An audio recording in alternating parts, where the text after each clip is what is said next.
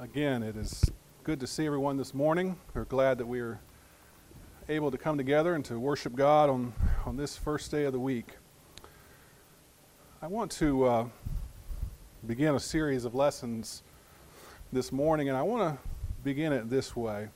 I often use the, um, the analogy, the illustration of the swing of the pendulum, and we use that to, to show the extremes in uh, opinion or, or interpretation or what it, whatever it might be, the, the, the extremes from one side to the other. And so I want to use that analogy in talking about what happened a few months ago with the church as far as the response to the coronavirus outbreak. And so, on one side of the pendulum swing, we had brethren churches that wanted to suspend services immediately. In the wake of the spread and the, the rapid uh, spread thereof, uh, they felt that the, the su- services should be suspended immediately. And then on the other side, the other swing of the pendulum is brethren who uh, decided that no, under no circumstances, our service is going to be suspended. And then, as is the case with, with these things, there are all manner of positions in between those two extremes. So, on the one hand, we have the, the idea of suspending services immediately, and then the other extreme is to never suspend services under any circumstances, and then they're all positions in between. And I want to say from the outset that these series of lessons are not meant as a criticism for any church, for any brethren for any individuals as we go through this. That is not my intention. It's not my place, especially when it comes to other churches. We're going to talk about church autonomy in a, in a future lesson. The idea that the church and the eldership of, of a local church is responsible for themselves and no one else. So we have to respect that and not criticize other brethren in other places for the things they've done. Nor should we line up to criticize our own and, and be critical of decisions that they've made. We have to assume that brethren are making the best decisions for themselves and doing the best they can to be pleasing to God. And it's not my intention to criticize anyone from this pulpit. My intentions are to bring lessons for us to clearly understand what the Bible says. Because I'll be honest, I was caught a little flat footed. I'd never in my life uh, imagined a time where we would be considering not assembling on the first day of the week. And so, as those, uh, as the, the situation were, were, flooding in, I had to do a lot of careful and, and deep study into God's Word and, and get myself to a point of understanding of what it means to be a Christian, what it means for the church to come together, what it means to take the Lord's Supper, some of those things that we take for granted. And there's deeper study that has been fleshed out by the happenings that have taken place over the past few months that, that require us as Christians to make sure that we fully understand what God intends for us, what God intends for us to do and worship to Him, and the circumstances under which we are to do that. So, this is uh, really the lessons that you're going to be seeing over the next few weeks are kind of a glimpse into my studies and what it, what it meant to me and what I felt like I needed to do to get a hold of this and to fully understand it, and especially in the wake of when we talk about what it means when it's dangerous for us to come together. What do we do under circumstances like that? So I've entitled these series of lessons, When You Come Together as a Church, and that's taken from 1 Corinthians 11 and verse 18 when Paul is talking to the Corinthian brethren there about the Lord's Supper specifically. But in that discourse, we're going we're gonna keep coming back to that and referring to that because in that discourse, there's a lot that, tell, that, that Paul tells us about coming together as a church. So we're going to use that to, to underpin the lessons that we'll be looking at in the future. This morning, we're going to look at what, it, what is the church. We need to start there. We need to start with some very basic and fundamental understanding and make sure we have a very firm grasp of what the church is. And these are um, tentative titles for the lessons in the future. Uh, the importance of autonomy. It's important for us to be self governing as far as the earthly part of the church. It's important uh, for us to understand what's happened in the past when God's people were in exile. This is not unprecedented as far as that goes, when God's people were not allowed to come to temple back under the, the law of Moses. So we'll look at some examples and things there. We'll look at, again, we'll revisit the idea of not forsaking the assembling of ourselves together. Let's make sure we have a firm understanding of what that means, and the Hebrew writer tells us that. And we need to start then making some application and, and seeing is the church forever changed? Have, this, have the circumstances over the past few months forever changed the Lord's church? We need to look very closely at that and make sure that we understand that the Lord's kingdom is forever and everlasting. So, how do we fit into that? How do we fit into God's plan for that? And as always, and as, as with God's people, when they were in exile, there was always a remnant. There's always a remnant that will remain until the Lord comes again. There will always be a remnant of his people. Those are some tentative lessons that I hope that we will be looking at, tentative titles at least. But those are some of the issues that we want to be looking at. But like I said, I want to start this morning with the idea that we need to fully understand what the church is. So let's go all the way back to the Greek. Let's look and see.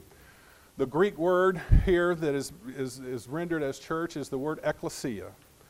And that word, in very general definition, means a gathering of citizens called out from their homes into some public place or an assembly. In most generic terms that we can, we can talk about, that's what, the, that's what the word means. Narrowing down, a popular meeting, especially a religious congregation. So when we talk about ecclesia and, and, and, and applying it in the scriptures in the, in the pages of the New Testament. It's a, it's a religious congregation, it's a calling out, a coming together of Christians. And that's what the third definition here an assembly of Christians gathered for worship in a religious meeting. Now, these are textbook kind of uh, definitions here, so take that for, for what it's worth. And, uh, and we're going to show, hopefully, that an assembly of Christians, we, we can come together for other things other than worship. But that's in the, in the, in the general sense and the general application of what it means to be a church, what it means to be the called out. It's an assembly of Christians coming together to worship God. And that's what the word means.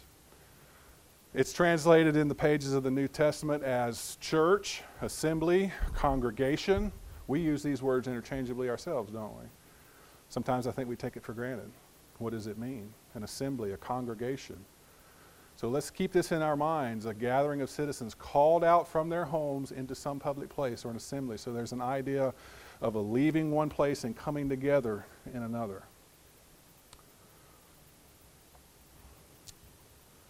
So let's talk about this. What is the church? Again, starting from broad and narrowing down. The church is the body of the saved, and that is alive or have passed away in the broadest sense. Travis read for us there in Colossians 1 and verse 13. It says, He has rescued us from the domain of darkness and transferred us to the kingdom of His beloved Son. So when we start talking about what does it mean to be in part of the church, this is where we can look and see. We are now transferred into the, into the kingdom of His beloved Son. So that's the kingdom in which we belong. And church and kingdom are used interchangeably sometimes, and we'll see why here in just a moment. In Acts 2 and verse 47, as Luke writes for us and records, the, records those things that are happening on the day of Pentecost, says there the Lord was adding to their number day by day those who were being saved. They were adding to their number, adding to the church day by day those who were being saved. So we put those things together and we can see that it, what the church is, is the body of all those people uh, who have come together uh, who have, let's state it this way, men and women who have done what is necessary to be saved, they make up the body. They make up the church. We sometimes refer to this as the church universal, and there's a good reason why we do that. That's terminology that man has come up with, but it's applicable. When we talk about what it, the, the church in the most general sense, we looked at passages like Ephesians 4 In verse 4, when, when Paul writes that there is one body, look over in Ephesians 1. Let's make sure we have this very well in our understanding. Paul talks about there being one body. Well, well, how can there be one body when we talk about the church of Cortez? There's a church in Palmetto. There's a church over a couple other churches here in Bradenton. How can that be one church? Well, let's understand this concept. In Ephesians 1 verse 22 beginning, it says, And he put all things in subjection under his feet and gave him as the head over all things to the church, which is his body the fullness of Him who fills all in all. So when we talk about the church in the general sense and the church in the universal sense, all those who are alive or have passed away who have done what is necessary to be saved, and Jesus is the head of that body. That makes sense to us, doesn't it? That's what we talk about when we talk about the church in this very general way. The kingdom, the church, Jesus is the head of it.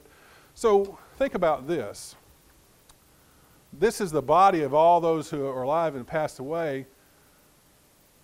But the universal church doesn't have elders. I put an asterisk there because the chief elder, Peter talks about in 1 Peter 5 and verse 4, the chief elder, that being Jesus. We understand that, so I wanted to make sure I was clear on that. But the church of, of everyone does not have elders. The church of everyone does not take up a collection. We don't all meet together. Think about all Christians in the world and all those who have passed away meeting together at the same place at the same time. That's impossible, right? That's impossible. And all those people don't come together to take the Lord's Supper at the same time in the same place. It would be very difficult. So we have to understand that there is a, a, a separation, a difference when we talk about the church of, of the body of Jesus Christ in general terms, the church universal and the church local. So the church doesn't do these things, the church universal, but the local church does. The local church, it does come together. It does have elders when elders are in place in the local congregation.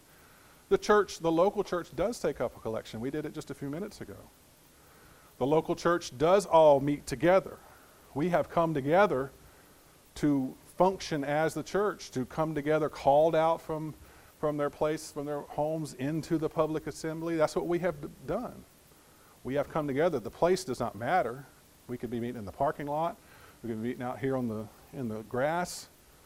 We could meet at a, at a, church, uh, I mean, a, a hotel lobby. Does, the place doesn't matter as long as we've all agreed that that's where we're going to meet. And that's where we're going to, at that place and that time. And we come together to take the Lord's Supper. We did that just a few minutes ago as well. That's what the church, the local church, is able to do. The church universal can't do that.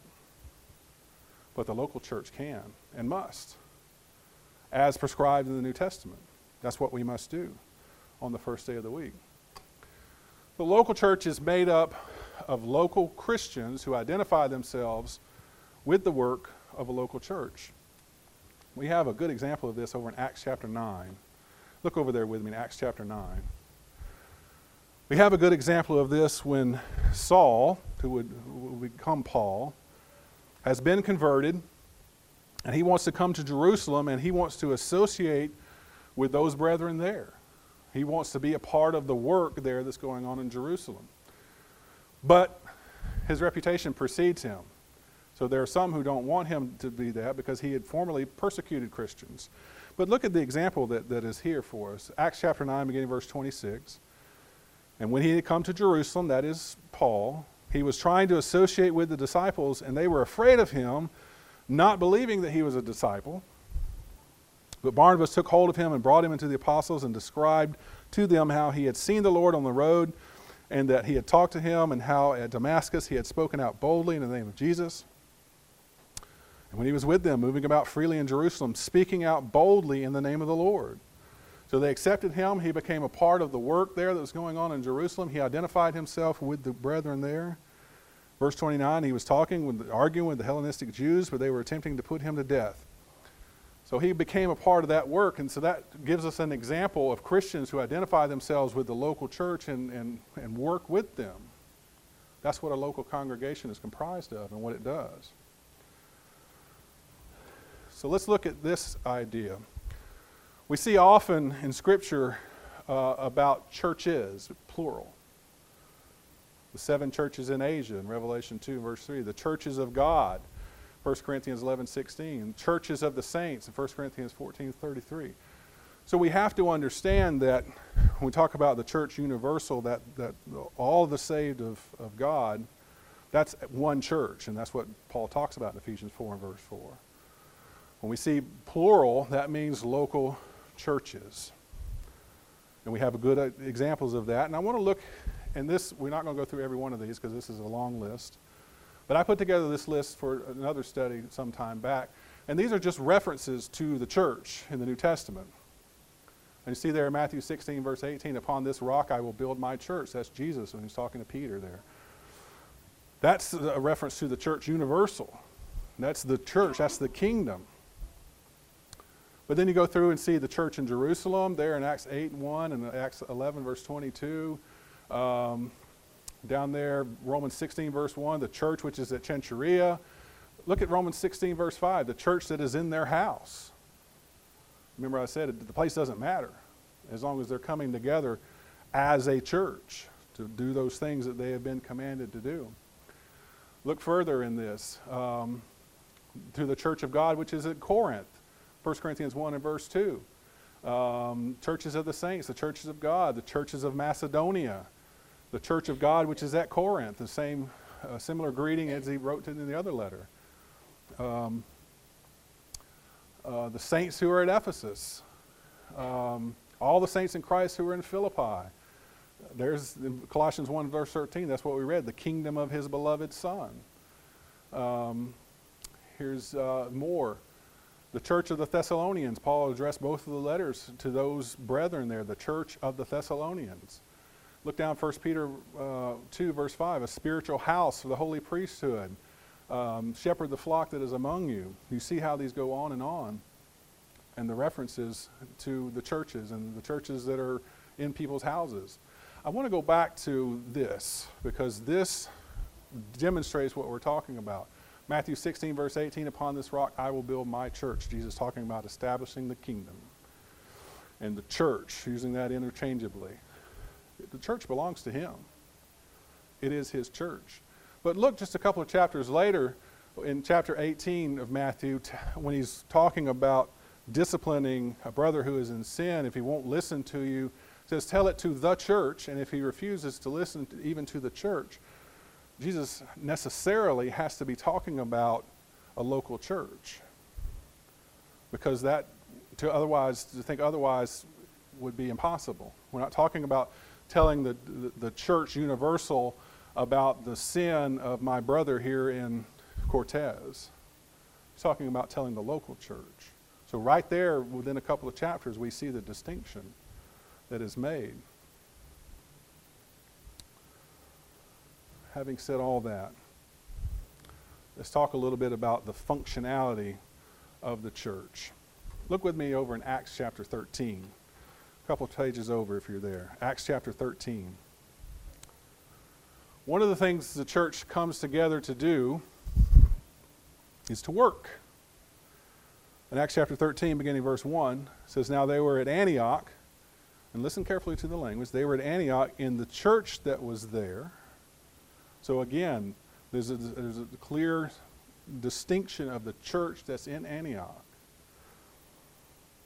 Prophets and teachers, Barnabas and Simeon, who's also called Niger, and Lucius of Cyrene, and Manaen, and all those who were brought up with Herod the Tetrarch, and Saul. And while they were ministering to the Lord and fasting, the Holy Spirit said, Set apart for me Barnabas and Saul for the work to which I have called them. And when they had fasted and prayed and laid their hands on them, they sent them away.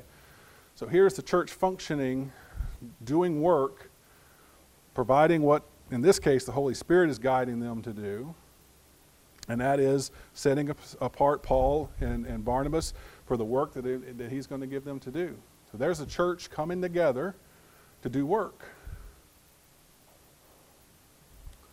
Look over another couple chapters in chapter 15 of Acts. The church also comes together for instruction. In Acts chapter 15, there's the council there at Jerusalem. There, there's some issues that they're having to deal with, so they come together and talk about the issues. And they write this down, uh, this letter, and send it out to the, the churches. And beginning in verse 30, it says So when they were sent away, they went down to Antioch, and having gathered the congregation together, they delivered the letter. And when they had read it, they rejoiced because of its encouragement. And Judas and Silas, also being prophets themselves, encouraged and strengthened the brethren with a lengthy message. And after they had spent time there, they were sent away to the brethren in peace, to those who had sent them out. But it seemed good to Silas to remain there. But Paul and Barnabas stayed in Antioch, teaching and preaching with many others also the word of the Lord. So the church there comes together for instruction. That's another thing that the church comes together for. The church also comes together for encouragement. Look over in Hebrews chapter 10. Hebrews chapter 10, this is a familiar passage here. Chapter 10, beginning verse 24. says, Let us consider how to stimulate one another to love and good deeds. the next verse is key. Not forsaking our own assembling together, as is the habit of some, but encouraging one another, uh, all the more as you see the day drawing near. So the church comes together for encouragement. How else can we encourage our brethren if we don't come together and see them? To be face to face with them, to be able to encourage them. Because the Hebrew writer says, not forsaking our own assembling together. So if we're forsaking the assembling of ourselves together, we can't be here to encourage one another. It's simple logic that follows. Finally, for our purposes here, this example, the church comes together for worship. Look back in 1 Corinthians chapter 10.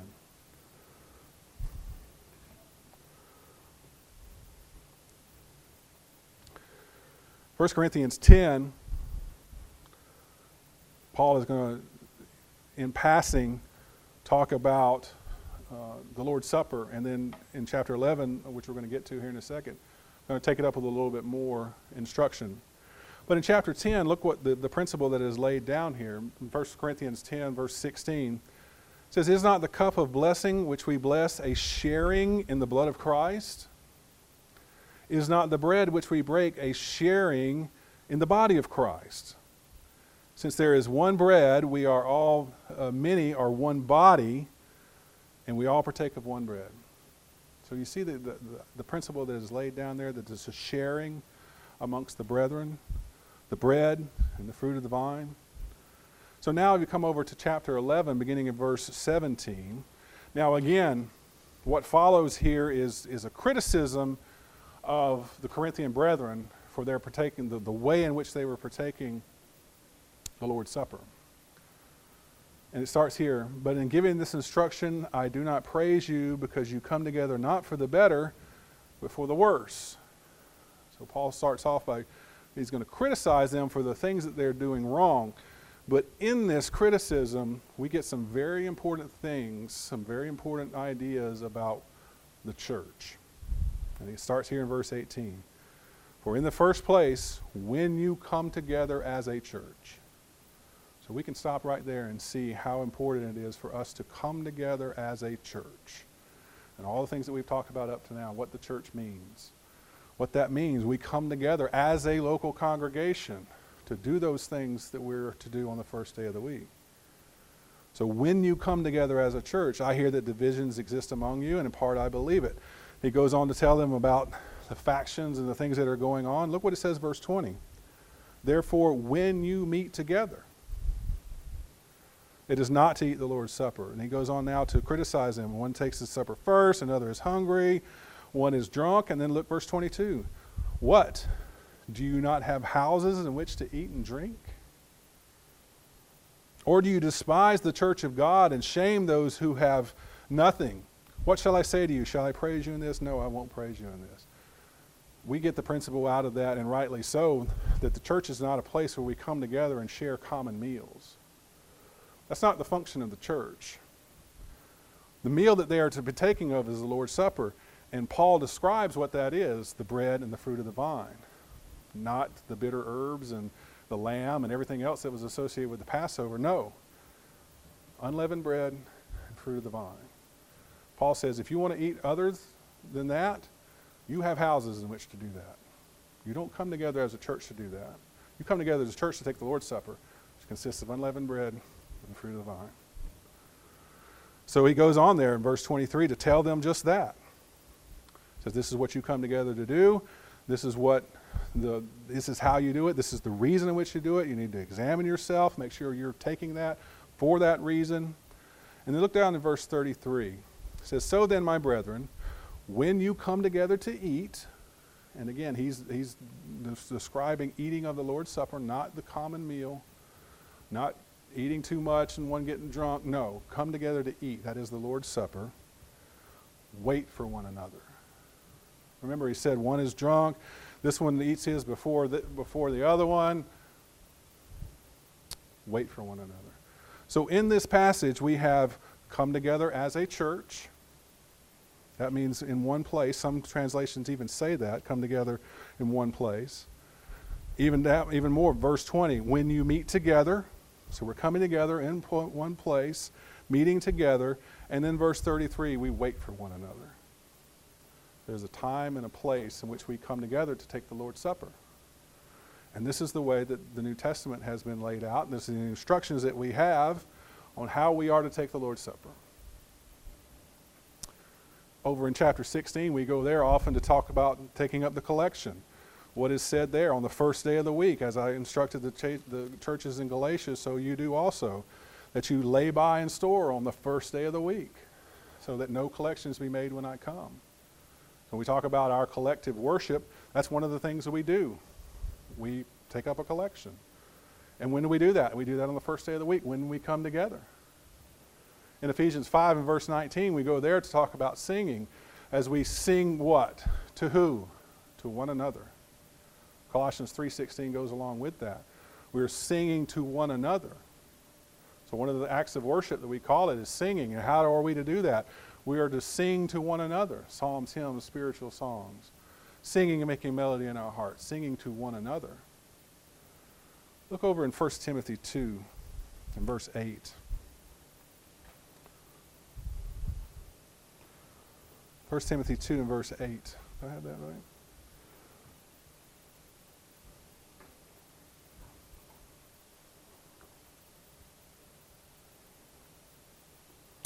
That scripture is wrong, but I do have the quote that is right.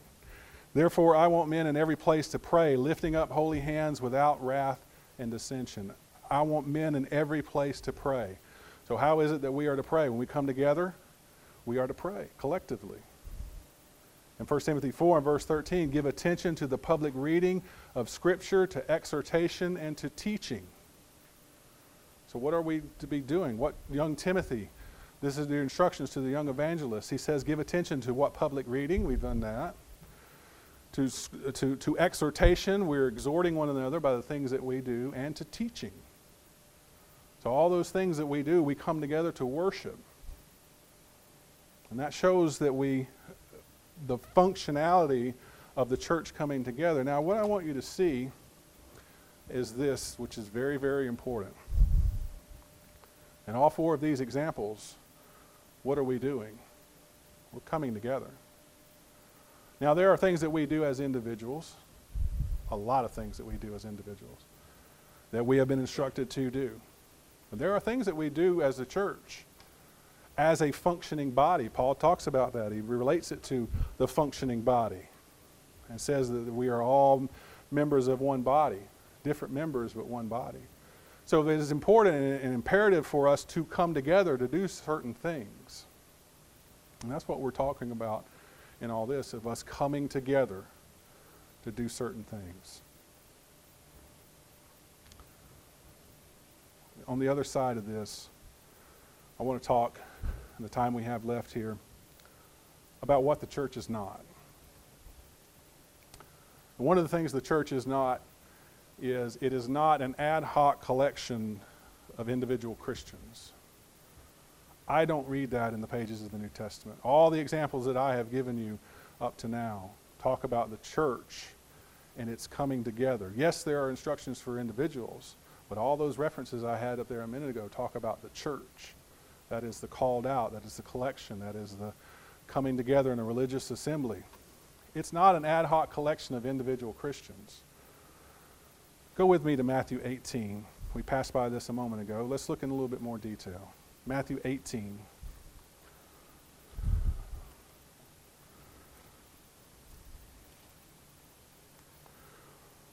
Beginning of verse 15 says that when your brother sins, go and reprove him in private, but if he, and if he listens to you, you have won your brother. Good, good, good uh, instruction here, good advice from our Lord. Your brother sins, go to him and prove him, and, and if he listens, you, you're done. But if he doesn't, there's some instructions for that contingency. Verse 16, but if he does not listen to you, take one or two more with you, so that by the mouth or two or three witnesses every fact may be confirmed. It's a reference to the old law and the idea of two or three witnesses giving credibility to what's going on because it's been seen by two or three people, not just you. Verse 17 If he refuses to listen to them, tell it to the church. And if he refuses to listen even to the church, let him to be, be to you as a Gentile and a tax gatherer. So in this, we're talking about if he won't listen to you, he won't listen to a couple of people you take with you, then you tell it to the church. And again, that functions that shows us the function of the church there and the local church. Verse 18 Truly I say to you, whatever you shall bind on the earth shall be bound in heaven, and whatever you loose on earth shall be loosed in heaven. This is talking about the apostles and their mission that is going forward. Again, I say to you, if two or three uh, agree on earth about anything that they may ask, it shall be done for them by my Father who is in heaven. Now, notice verse 20. For where two or three have gathered together in my name, there I am in their midst. I don't know about you, but for, for a long time, I've heard this scripture quoted in, and in such a way as to basically the, the low number of attendance in a church. And this quote, scripture is quoted often and say, well, as long as there's two or three people there, Jesus is in our midst. And to some extent, that's true. We come together in the name of, of our Lord to worship Him. There is an application to be made there. But that's not what this is talking about.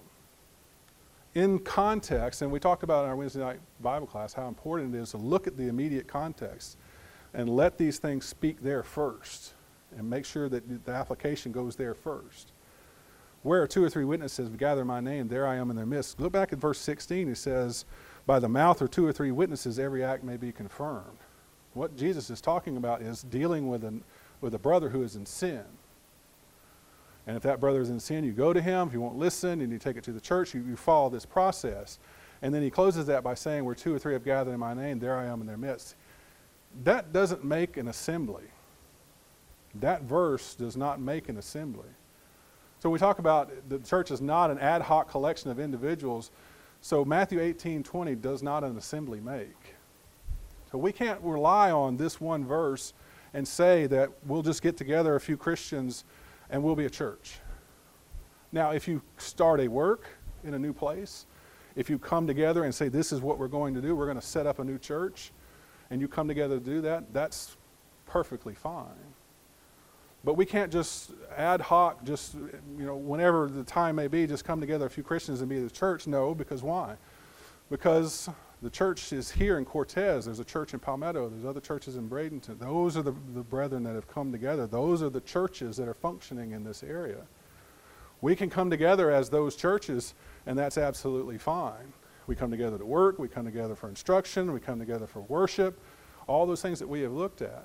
But you remember back in that list, as Paul and other writers are addressing, addressing the churches, they're addressing the church in Philippi and Colossae, the Thessalonians, and Corinth. Those are the established churches that they're, that they're addressing. We can't just, for whatever reason, just come together and think we're a church.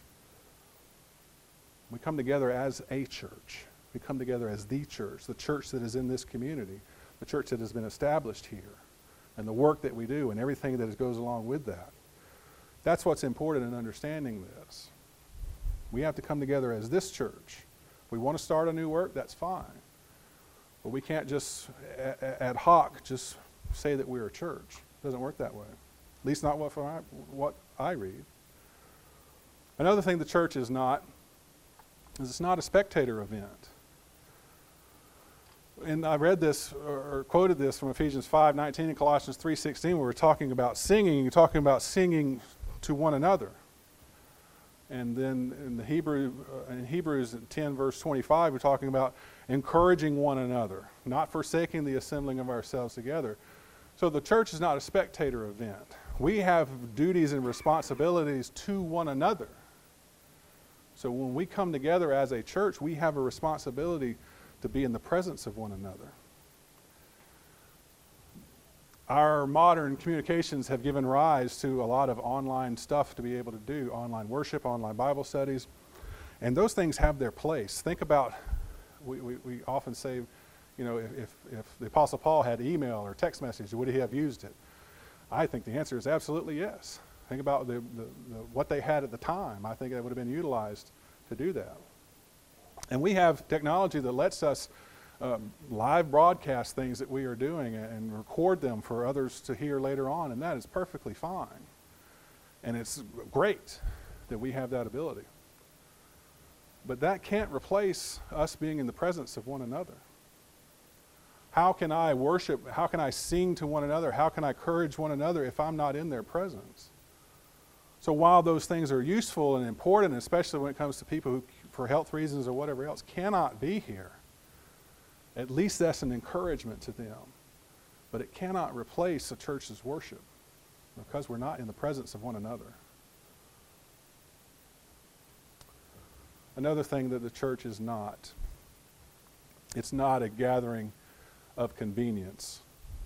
Larry spoke about this recently in Acts chapter 20 as Paul is, is traveling there and he's, he's making his way back towards Jerusalem. Um, he winds up in Troas and he spends some time there. It says that he spent seven days there. And, and from the text, what it lays out, it, it, it lays out that he's waiting there so that he can be with the brethren in Troas on the first day of the week. Now, Paul in his journeys, he was trying to get back to Jerusalem. He's, gonna, he's not even going to pass through Ephesus. He's going to call the Ephesian elders out to him so he can talk to them so he can keep going on to, to Jerusalem. So the, the, it's not a gathering of convenience. In other words, we don't come here just when it's convenient. We come here a lot of times when it's inconvenient. We may not feel well. We may um, have worked the night before or, or whatever kept us up all night before. Sometimes it's very inconvenient for us to be here. But that's okay because the church is not a gathering of convenience. We set a time where we can be as convenient as possible and, and, and, and uh, involve as many people as we can. And I would say if we had someone who was who couldn't be here on a regular basis because of their schedule, I think the brethren here would say, fine, We'll move our services to 2 o'clock in the afternoon to accommodate you. That's absolutely fine. But otherwise, we're going to be here at 10 o'clock for Bible study and 11 o'clock for worship. Sometimes that's convenient, sometimes it's not. But the church doesn't come together as a matter of convenience. Sometimes it's inconvenient to come together as a church. I want to leave you with this. This is later on there in Acts chapter 20 when Paul has called out the Ephesian elders and he's talking to them. He tells them to be on guard for yourselves and for all the flock which is among you, among you which the Holy Spirit has made you overseers. Advice there to, to take care of this flock that you have. To shepherd the church of God which he purchased with his own blood. So when we talk about this, I want us to to narrow in on that right there. The church of God, which he purchased with his own blood. When we think about the price at which was paid, the, what was necessary in laying the foundation of the church, it's the blood of our Lord and Savior, Jesus Christ.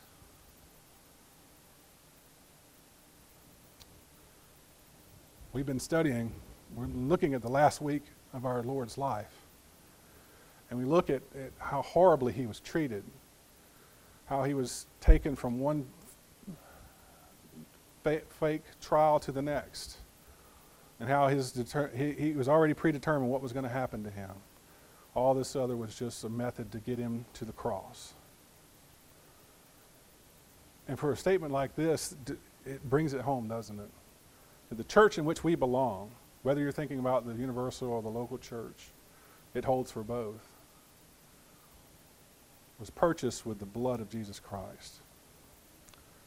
So when we, as men and women, are, are considering what we should do in times of trouble and times of whatever that's happening in the world, let's not lose, lose sight of that.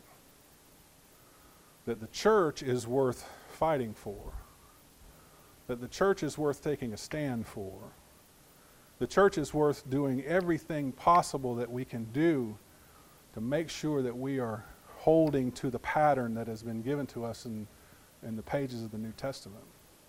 Paul told the Corinthians there when you come together as a church, when you come together in the same place, you do these things, you wait for one another. That's the example that we have. We ought to do our best to hold to that example.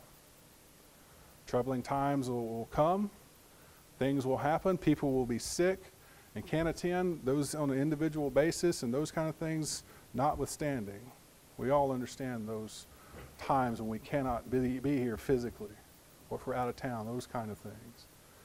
The point I hope we make here is that the church is, is worth standing up for. The church is worth all of our effort to maintain it. In Revelation, John writes as he sees the, the bride coming down that's, that, is, that is adorned for her, her husband.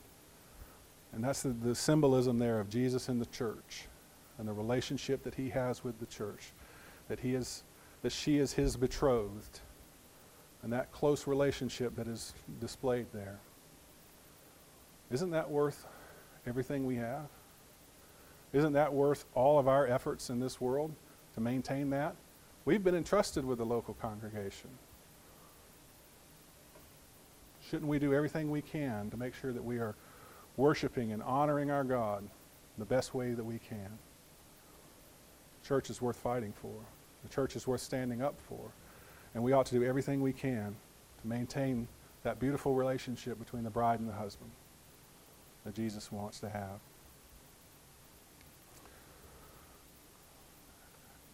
I know that was a lot of information. I hope that you'll have time to digest that a little bit after we leave here. And I want to put this out there to you as well. I know this was more of a, a lecture kind of format as a lesson and a lot of information. If you have any questions about this, please come to me and ask. I want to work through this together with us because I think these lessons are important. I think it's very important for us to have a firm grasp of what it means to be a Christian and the things that are worthy of our faith and worth fighting for. So please, if you have any questions, please let me know. And I want to keep moving through these lessons and hopefully get us as firm uh, understanding of God's will for us as we can. And then next year, I hope that our understanding will be even more and even better as we keep growing. The Lord purchased the church with his own blood. And his own blood saves us from our sins. We have no hope of salvation without it. Only through the blood of Christ can we be saved from our sins.